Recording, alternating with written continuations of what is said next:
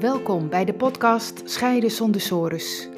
Ik ben Annewieke van der Boom en ik begeleid mensen die op het punt staan te scheiden en bang zijn voor een financieel drama, verlies van contact met je kinderen en eindeloze discussies met hun partner naar een nieuwe situatie waarin je meer quality time hebt met je kinderen, weer respectvol en ontspannen met je partner kunt communiceren en weer financiële duidelijkheid hebt.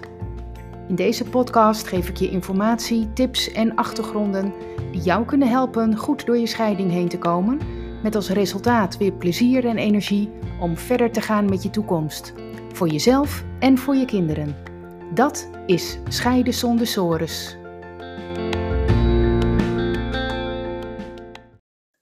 Wat mis jij nog om een nieuwe start te maken in 2022?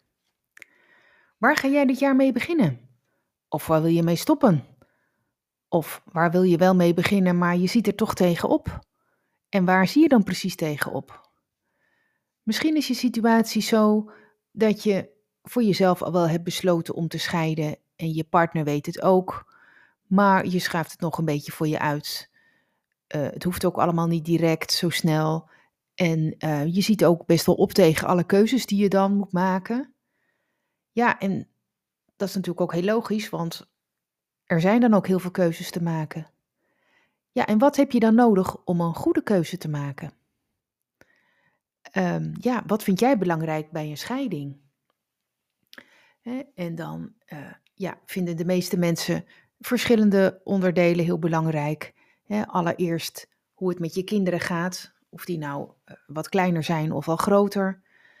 Ja, ook dat je on speaking terms blijft met je partner, zowel tijdens de scheiding als daarna. Dat het ook met jezelf goed blijft gaan. En ook natuurlijk dat alle financiële kwesties worden geregeld. Ja, en uh, op dat laatste ga ik nu verder in. Want misschien zie je ook wel op tegen één of meer van die financiële onderdelen die geregeld moeten worden. Daarover maak ik nu een serie podcast-afleveringen want het is een onderwerp waar ik altijd veel vragen over krijg. En um, ja, vandaar dat ik deze serie zo uh, heb gepland. Um, ik merk dat mensen vaak tegen bepaalde onderwerpen aanhikken. En dat dat dan ook verdere stappen blokkeert. Uh, dat, dat weet je soms heel bewust, uh, heel concreet. weet je heel goed bij jezelf waar je tegenaan loopt. Maar het kan ook wat meer in je achterhoofd spelen. En um, hè, dan weet je wel dat het een moeilijk onderwerp kan worden. Zeker omdat je al aanvoelt dat je partner daar waarschijnlijk anders over denkt. Want ja, je kent je partner natuurlijk uh, hartstikke goed. Nou, wat zijn dan die onderwerpen? Ja, dat zijn de woning, de onderneming, partneralimentatie, schenkingen en erfenissen en het verlies van contact met je kinderen. Um, nou, dat kan één onderwerp zijn waar je tegenaan loopt. Kunnen natuurlijk ook meerdere zijn. En um, ja, laat ik dit uh, allereerst uh, natuurlijk zeggen. Deze onderwerpen zijn stuk voor stuk lastig en gecompliceerd. Uh, want ja, er spelen grote financiële belangen bij. Het geld dat de een krijgt waarvan hij denkt, nou daar heb ik gewoon recht op. Ja, dat mist de ander straks. En um, je wilt straks allebei goed verder kunnen. Daar heb je ook allebei je eigen belang bij. En ja, dan spelen die emoties van je scheiding er ook doorheen. Dat maakt het, dat maakt het zo, zo ingewikkeld en gecompliceerd. Extra gecompliceerd, moet ik zeggen. Ja, je voelt je misschien schuldig omdat jij degene bent die de scheiding heeft geïnitieerd.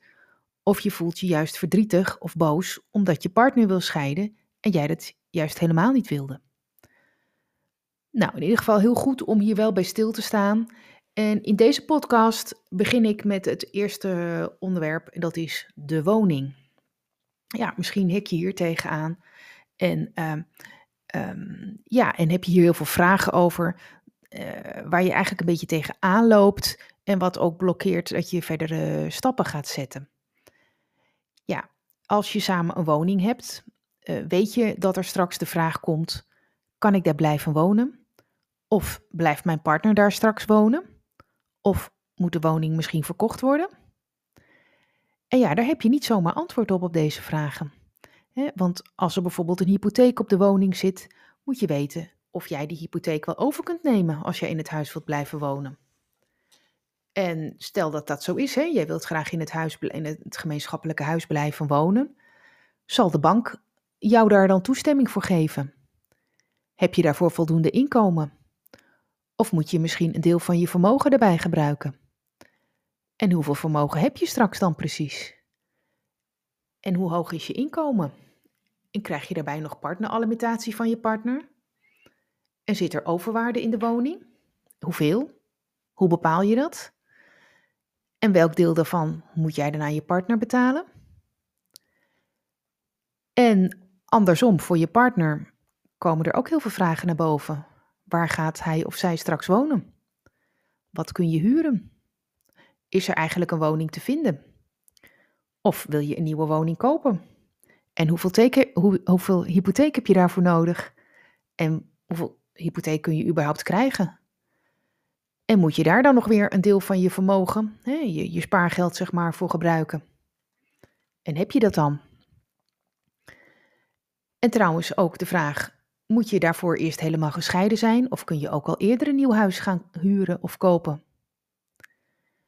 En nog meer vragen, hoe lang woon je dan nog samen in jullie gemeenschappelijke huis? En hoe verdeel je de kosten daarvan?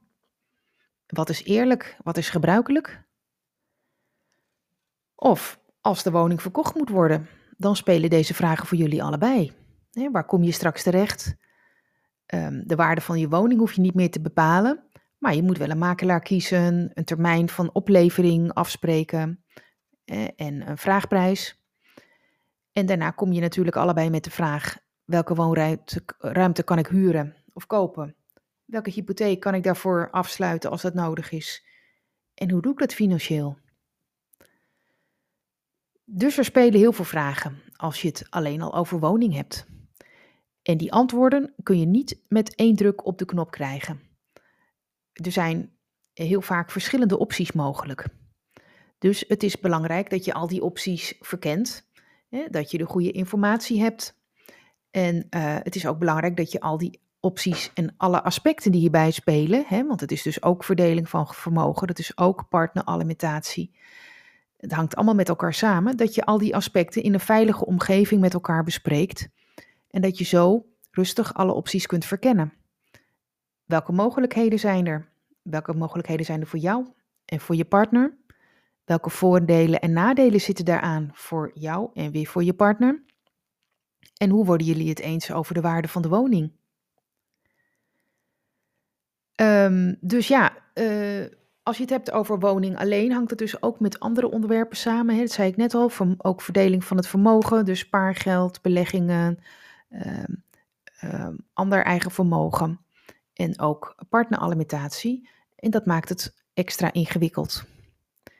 Um, ja, als je het bijvoorbeeld hebt over partneralimentatie, dan um, telt dat voor degene die het ontvangt mee bij uh, zijn of haar inkomen.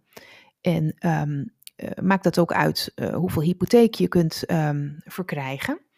als je dus meer partneralimentatie ontvangt, kun je ook meer hypotheek krijgen.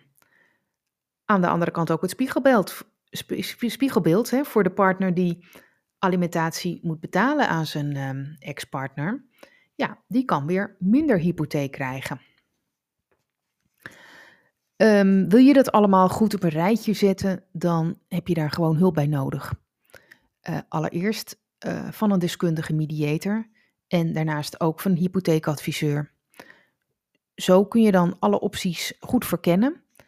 En um, ja, als er emoties tussendoor komen, en dat gaat gebeuren bij iedereen, dan uh, ja, zorg ik ervoor als mediator dat je weer teruggaat naar het overleg. En nou, dan kun je daarna de tijd nemen om je goed financieel te laten informeren hè, door een hypotheekadviseur zodat je heel concreet weet wat er voor jou mogelijk is. En daarna kom je weer terug aan de mediation tafel. Uh, en dan kom je uiteindelijk samen met je partner tot, tot overeenstemming. Ja, ik hoop dat uh, dit je zinvolle informatie geeft over uh, hoe je kunt omgaan met de woning, wat je allemaal tegenkomt, ook hoe je daarmee om kunt gaan. En um, ja, zodat het je kan helpen om, om straks uh, goede verdere keuzes te maken. Ja, en tot slot, als je zelf vragen hebt of onderwerpen waarvan je denkt, ja, daar hik ik eigenlijk wel tegen aan, tegen uh, of, of, bij mijn komende scheiding.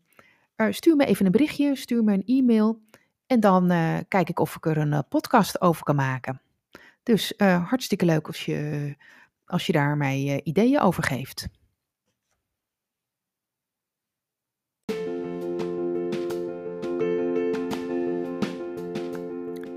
Leuk dat je hebt geluisterd naar deze aflevering. Ben je benieuwd naar meer? Abonneer je dan op deze podcast. Dat kun je doen door bij Apple Podcast op het plusteken rechtsboven te klikken en dan zie je volgen. Bij Spotify door linksboven op volgen te klikken. Wil je meer weten over mijn full service mediation? Bekijk dan mijn gratis video, waarvoor je je kunt aanmelden via mijn website annewiekebemiddeld.nl. Tot de volgende aflevering.